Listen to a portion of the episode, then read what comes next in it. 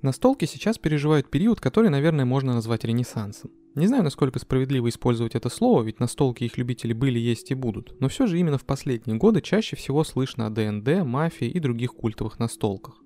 При этом пул игр, которые вспоминают, хоть и широкий, но довольно ограниченный. Это легко объяснить тем, что в него входят самые популярные игры, о которых можно найти информацию, даже если ты никогда раньше настолками не увлекался. А что насчет менее известных игр? Давайте скажем даже так, что насчет первого российского варгейма?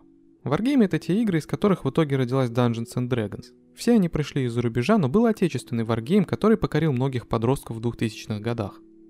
У него было простое и понятное всем название – «Битвы фэнтези». Если ваше детство прошло в 2000-х, наверняка у вас среди игрушек были фигурки солдат из вселенной этого Wargame. Ну или у ваших друзей были.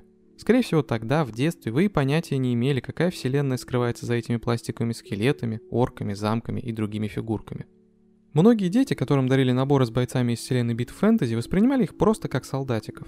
В итоге с ними и играли, как с любыми другими солдатиками. Мы делали точно так же, не зная, что у нас в руках и как старались создатели этой игры, прорабатывая правила и свою игровую вселенную. А ведь к каждому набору шла книга правил и брошюры с описанием каждого бойца, его характеристиками и кусочком лора вселенной. В общем, тут есть что вспомнить, поэтому давайте поговорим обо всем по порядку. Сам жанр варгеймов довольно стар и уже был хорошо известен как на Западе, так и в СНГ. Варгейм это настолка, в которой ключевая роль отводится сражением. В выпуске про Dungeons and Dragons мы упоминали про варгеймы и рассказали о них более подробно. Если вам интересна эта тема, то чекайте выпуск про ДНД. На Западе, особенно в США, еще в 60-х годах было очень много любителей настолок, особенно варгеймов. За партиями в ДНД, Chainmail и другими играми собиралось очень много людей. Было и много энтузиастов, которые разрабатывали свои варгеймы или же дорабатывали правила старых, известных игр. Да и авторы настолок обычно регулярно выпускали дополнения и обновления с различными локациями, противниками, новыми правилами и прочими приколами. А вот русскоязычные фанаты настолок мало того, что вынуждены были довольствоваться только тем, что приходило с запада, так еще и часто даже не имели локализованных сборников правил для популярных игр. Даже у одной из самых популярных в мире настолок, D&D, приличный перевод на русский появился совсем недавно – а в 90-х и 2000-х даже намека на него не было. Да и достать набор для игры в те времена было нереально сложной задачей. И вот в 1998 году российская компания Technolog запустила в производство один из самых популярных российских варгеймов – «Битвы фэнтези». Вообще компания Technolog была основана еще в 1987 году, а с 90-го начала производить солдатиков.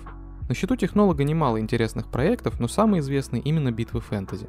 Стоит сказать, что запустить производство таких детализированных фигурок бойцов, какие были в наборах битвы фэнтези, удалось только после разработки новой технологии работы с пресс-формами. Грузить вас техническими подробностями не будем, просто отметим, что этот варгейм был для нашего рынка первым не только по сути, но и по качеству исполнения. Естественно, за ориентиры основу брали западные варгеймы, но при этом никто не копипастил то, что уже было придумано. Наоборот, ребята из технолога придумали несколько крутых фишек для своей игры, которые в итоге стали ее визитными карточками. Во-первых, они изначально понимали важность коллекционной составляющей, поэтому очень тщательно прорабатывали каждый отряд и каждого бойца. Во-вторых, было придумано несколько крутейших игровых механик, делавших партию динамичной и захватывающей. Одной из главных особенностей бит фэнтези была реальная стрельба из орудий. К некоторым отрядам прилагались пушки, катапульты, баллисты и другие орудия. В классических варгеймах выстрелы из таких орудий просчитывались бросками кубиков. То есть нужно было выбрасывать числа, чтобы определить, попал ты или нет, сколько урона нанес и так далее. Здесь же ты реально стрелял по противнику и мог его просто убрать за один выстрел. Работали эти орудия на простейших механизмах с пружинами. Для пушек были специальные черные снаряды по форме похожие на торпеды. Для катапульт предназначались специальные снаряды, которые имели особые эффекты по правилам игры. Также лично у меня была пусковая установка для ракет, которая выглядела круто и была максимально уникальной. У нее были ракеты, которые заражали местность вирусом, замораживали противников, поджигали их и давали прочие дебафы. Такая механика могла очень сильно поменять расклад на поле боя, ведь один меткий выстрел из пушки, а стрелять метко было несложно, мог вынести самого мощного бойца из отряда противника. И тут уже почти не было места случайности, которая часто спасала в классических варгеймах, где бросали кубики. Для баланса в игре были укрепления, которые спасали от выстрелов и довольно сильно влияли на геймплей. Опять же, в комплекте со многими отрядами шли сборные модельки замков, развалин и других построек. Они выставлялись на поле боя перед началом игры и очевидно не могли передвигаться. Такие укрепления защищали от выстрелов пушек, а вот катапульты и ракетная установка стреляли навесом, так что при определенном умении и капле везения можно было доставать противника и за стенами, но это уже требовало немалого скилла. В итоге получилась очень крутая смесь классической варгеймовской пошаговости и бодрого тактического рубилова, где ты своими руками, а не только бросками кубика, влияешь на итог хода и всей битвы. Все эти новшества были продиктованы тем, что в СНГ, в отличие от западных стран, не была сформирована культура варгеймов. На Западе детям предлагалось огромное множество игр с правилами различной сложности, подходящими под разный возраст. Это делало вхождение во вселенную варгеймов и других настольных игр плавным. У нас же ничего подобного не было. Чтобы увлечь даже тех, кто никогда не играл в варгеймы, разработчикам из технолога и пришлось придумать стрельбу из орудий. В итоге решение оказалось очень удачным. Первыми бойцами из вселенной бит фэнтези стали скелеты воины с подвижными руками. Довольно быстро стали появляться и новые наборы. Уже в 1999 году первый российский варгейм стал очень популярным среди детей и подростков. По словам руководителя компании Технолог, всего было выпущено более 80 различных наборов бойцов. Придумано же их было еще больше. Некоторые из разработанных солдат и отрядов не удавалось вписать в правила так, чтобы сохранялся баланс, поэтому в тираж эти отряды не выходили. Изначально бойцы продавались наборами в простых пластиковых пакетах. В каждом наборе были бойцы одного отряда, обычно 4-5 солдат, Книга правил, армлисты для бойцов, боевая машина, кубики и карточки с различными артефактами и заклинаниями. Иногда в набор входили и укрепления. Со временем, когда отрядов стало уже много, в продаже появились коробки, в которых можно было найти уже несколько отрядов сразу, естественно, со всеми полагающимися дополнениями. Первым, что всегда привлекало внимание, были сами солдаты, орудия и укрепления. Все было довольно круто детализировано, на бойцов было приятно смотреть. Орудия же вообще нужно было собирать самому. Но отдельно хочется рассказать про правила, армлисты и карточки артефактов и заклинаний. Помня о том, что в наших краях культура варгеймов и настолок в целом не особо развита, создатели бит фэнтези разработали целых три уровня правил. Они назывались Традиция, Ультра и Империя. Отличались правила, очевидно, сложностью и глубиной проработки. Самый простой уровень годился для новичков и маленьких детей, которым будет слишком скучно высчитывать статы и просчитывать все тонкости боя вплоть до мелочей. А вот самый сложный уровень как раз заставлял относиться к битве максимально внимательно и учитывать вообще все. Дальше идут армлисты. Они описывали отряды и орудия, которые были в комплекте. У каждого отряда были свои уникальные особенности и синергии с разными артефактами и магией. Если с отрядом в комплекте была пушка, катапульта или другое орудие, то не каждый боец мог им пользоваться. Да, для стрельбы из орудия рядом с ним должен был находиться один или несколько бойцов, для которых прописаны навыки обращения с этим орудием. Также солдаты отличались скоростью передвижения, уроном, количеством здоровья и другими характеристиками. Кто-то из солдат умел стрелять, а кто-то сражался только в ближнем бою. Кто-то мог применять магию, кто-то нет. Короче, полноценный РПГ. Артефакты и заклинания, которые выглядели как карточки, тоже имели свои уникальные свойства. К примеру, были артефакты, предназначенные для конкретного отряда. Ему они давали максимум бонусов, а в случае, если артефакт оказывался у других бойцов, он или не работал вообще, или был не так эффективен. Вообще в правилах и армлистах все было прописано очень подробно и при этом красочно. Даже не имея богатой фантазии, можно было с легкостью представить себе, как орки идут в атаку на нежить, командир которой кастует мощное заклинание, но тут же получает ракету в лицо. Ну или что-то типа такого.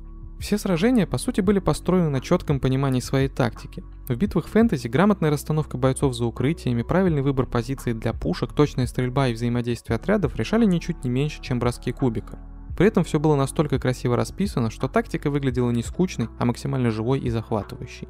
Но помимо правил, проработанных механик и тактической гибкости игрового процесса, в по-настоящему хорошем фэнтези варгейме должно быть еще кое-что.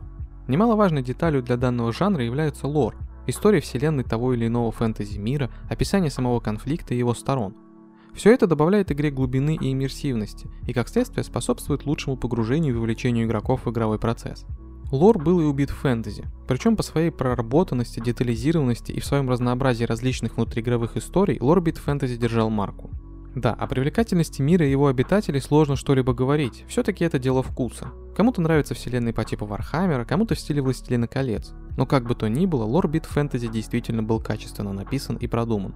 Чем больше наборов выходило, тем больше деталей, подробностей и историй рассказывали авторы игры, так что сейчас там есть что почитать. С чего обычно начинается фэнтезийный мир и его описание? С карты. География мира бит фэнтези включает в себя две локации – Старый континент и остров. Старый континент – это северная территория, на которой обитают в основном люди, а вот остров, расположенный на юге, населен по большей части всеми остальными расами и народами. Здесь живут орки, гоблины, гномы и многие другие.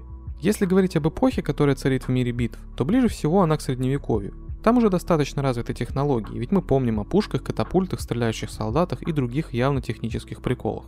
При этом, раз уж мы в фэнтезийном мире, здесь есть место магии. Магия и технологии прекрасно сочетаются друг с другом, что в принципе не такая уж и новость. Подобное часто встречается в различных фэнтези-мирах.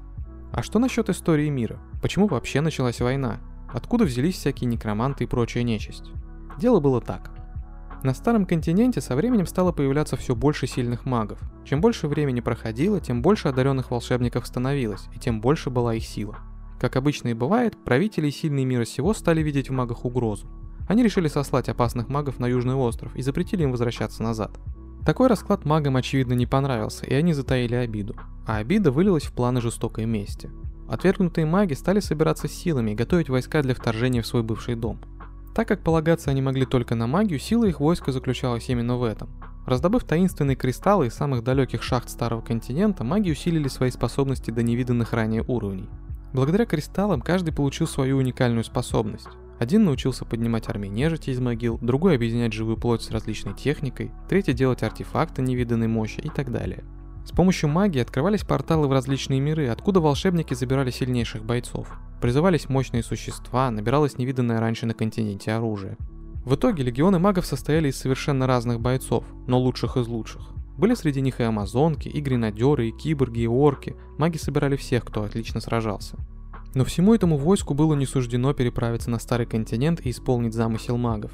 Когда почти все было готово к вторжению, между магами пошел раскол и завязалась гражданская война, если можно так сказать. Их отборные воины крошили друг друга, города и замки испарялись от мощнейших заклинаний. Война прокатилась по всему миру, затронув в итоге и Старый континент. В конце концов погибли почти все волшебники и большая часть их войск, а земли континента и острова были разорены. Но это было не концом истории, а лишь началом нового мира – в этом новом мире остались лишь руины городов и горстки выживших, скитающихся по пустошам и развалинам. Из всех магов-заговорщиков выжили лишь трое. Их настоящих имен никто не знал, поэтому называли их чародей, некромант и колдун. Каждый из них стал восстанавливать былую мощь, чтобы раз и навсегда подчинить себе и Южный остров, и Старый континент. Армии их отличались точно так же, как отличались способности. Колдун еще до войны увлекся модификациями тела и технологиями Старого континента. Поэтому он окружил себя гномами и другими мастерами техники, заменил почти все части своего тела на механику и строил войско таких же киборгов. Чародей изначально был против войны со Старым континентом, поэтому во время Великой Бойни оставался в стороне. Он владел магией стихий и скрыл свой замок непролазными лесами. Но когда бойня закончилась, он решил взять дело в свои руки и стал набирать в свое войско различных мифических существ. Последний маг был признан самым опасным из всех. Легко догадаться, какими способностями обладал некромант и почему его так боялись. Благодаря темной магии он поднимал полчища мертвецов, которые сметали всех на своем пути. Но была в этом мире и четвертая сила. Гильдия вольных стрелков, как они сами себя называли. В нее вошли все те, кто не хотел служить ни одному из магов. Здесь собрались желающие просто найти свое место в новом мире. Именно в этот момент, когда в мире битв фэнтези сформировались четыре стороны или фракции и попадает игрок, все происходящие битвы преследуют лишь одну цель – выяснить, кто же станет новым хозяином Старого континента и Южного острова. В итоге у технолога получилась не просто настолка, а действительно качественный продукт. Ребята проработали все, что было важно для игроков, и качество моделек, и правила игры, и историю вселенной, в которой происходят все игровые сражения. Естественно, такая качественная работа не могла остаться без внимания, поэтому битвы фэнтези быстро набирали популярность. По словам генерального директора компании Технолог, лучшим годом для серии стал 1999. Всего через год после выпуска первого отряда бойцов битвы фэнтези захватили умы сотен тысяч подростков. Увидев такой успех, авторы вселенной решили развивать ее в разных направлениях. Первым делом они, конечно, разрабатывали новые отряды и создавали детализированные модельки бойцов, но помимо этого стали разрабатывать и выпускать другие игры по вселенной битв фэнтези. Среди них были и карточные игры, и новые настолки с фигурками бойцов и своими правилами. В 2002 году про вселенную битв фэнтези даже вышла статья в журнале «Игромания». Вообще в нулевых годах новости об играх расходились сильно медленнее, чем сейчас, но про игры технолога и новые наборы для битв фэнтези узнавали довольно быстро. У игры собралась приличная фан-база. Биты фэнтези любили, фигурки бойцов, артефакты и боевые машины коллекционировали, а новые наборы ждали с нетерпением. Фанаты даже провели несколько более-менее крупных турниров. Разработчики игры поддержали эту инициативу, выделив призы для победителей. К сожалению, успех не бывает вечным. В какой-то момент битвы фэнтези перестали набирать новую аудиторию. У детей появлялись другие увлечения, да и идеи для новых качественных и уникальных отрядов тоже не бесконечны. В итоге компания Технолог стала уделять больше внимания новым проектам, и те самые битвы фэнтези постепенно сошли на нет. Новые отряды уже давно не выпускаются, правила не обновляются, лор не развивается. Но игра и вселенная ни в коем случае не мертва. Прошло уже больше 20 лет с момента создания первого российского варгейма, а его до сих пор помнят, любят и играют. В ВК даже можно найти крупную группу фанатов вселенной. На данный момент в ней находится больше 6000 человек. Фанаты не просто вспоминают игру с ностальгией, они устраивают соревнования, вносят правки в баланс игры, делятся друг с другом интересными фактами и наблюдениями по вселенной и моделькам солдат. Да они даже мемы про битвы фэнтези делают. Если честно, было очень радостно и приятно найти эту группу во время поиска материалов для этого выпуска. Все-таки не часто встретишь такое преданное комьюнити у настолки, которое уже больше 20 лет, и которое не особо распространялось где-то за пределами СНГ. К слову о зарубежной версии игры, такая тоже была. На английском Wargame назывался Cross Worlds Combat. В каких именно странах выходила игра неизвестно, но главное, что она смогла таки выйти за рубеж. Мы чуть не забыли упомянуть о еще одной важной теме, связанной с битвами фэнтези. Кастомизация, а если совсем точно, то покраска солдатиков, укрепление и других элементов игры. Вот еще одно увлечение тысяч любителей этого варгейма. Отряды и фигурки бойцов сами по себе имели крутую коллекционную составляющую. Собрав все отряды, ты мог выставлять на поле боя полноценную армию одной из четырех фракций. А еще некоторые фигурки были более редкими, чем другие, или обладали уникальными особенностями. Но сами по себе фигурки, укрепления и боевые машины были одноцветными. Именно поэтому особым удовольствием для многих была и остается их покраска и кастомизация. Тут можно и фантазию проявить, и упороться в детализацию, и другим коллекционерам потом своими уникальными орками или катапультами похвастаться.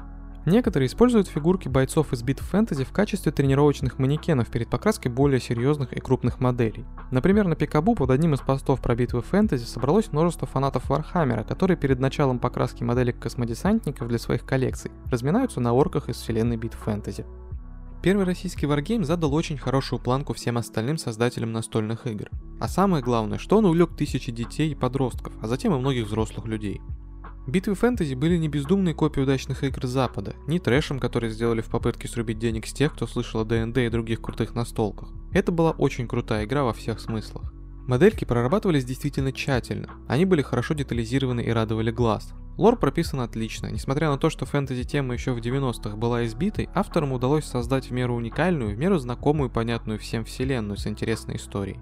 Правила игры всегда тщательно прорабатывались и балансировались. Хоть этим вопросом занимался всего один человек, битвы фэнтези подходили как новичку, так и искушенному любителю варгеймов. И еще приятнее становится от того, что игра не забыта и не заброшена. Те усилия, которые прикладывали ребята из компании Технолог, чтобы сделать битвы фэнтези крутой настолкой, не пропали зря.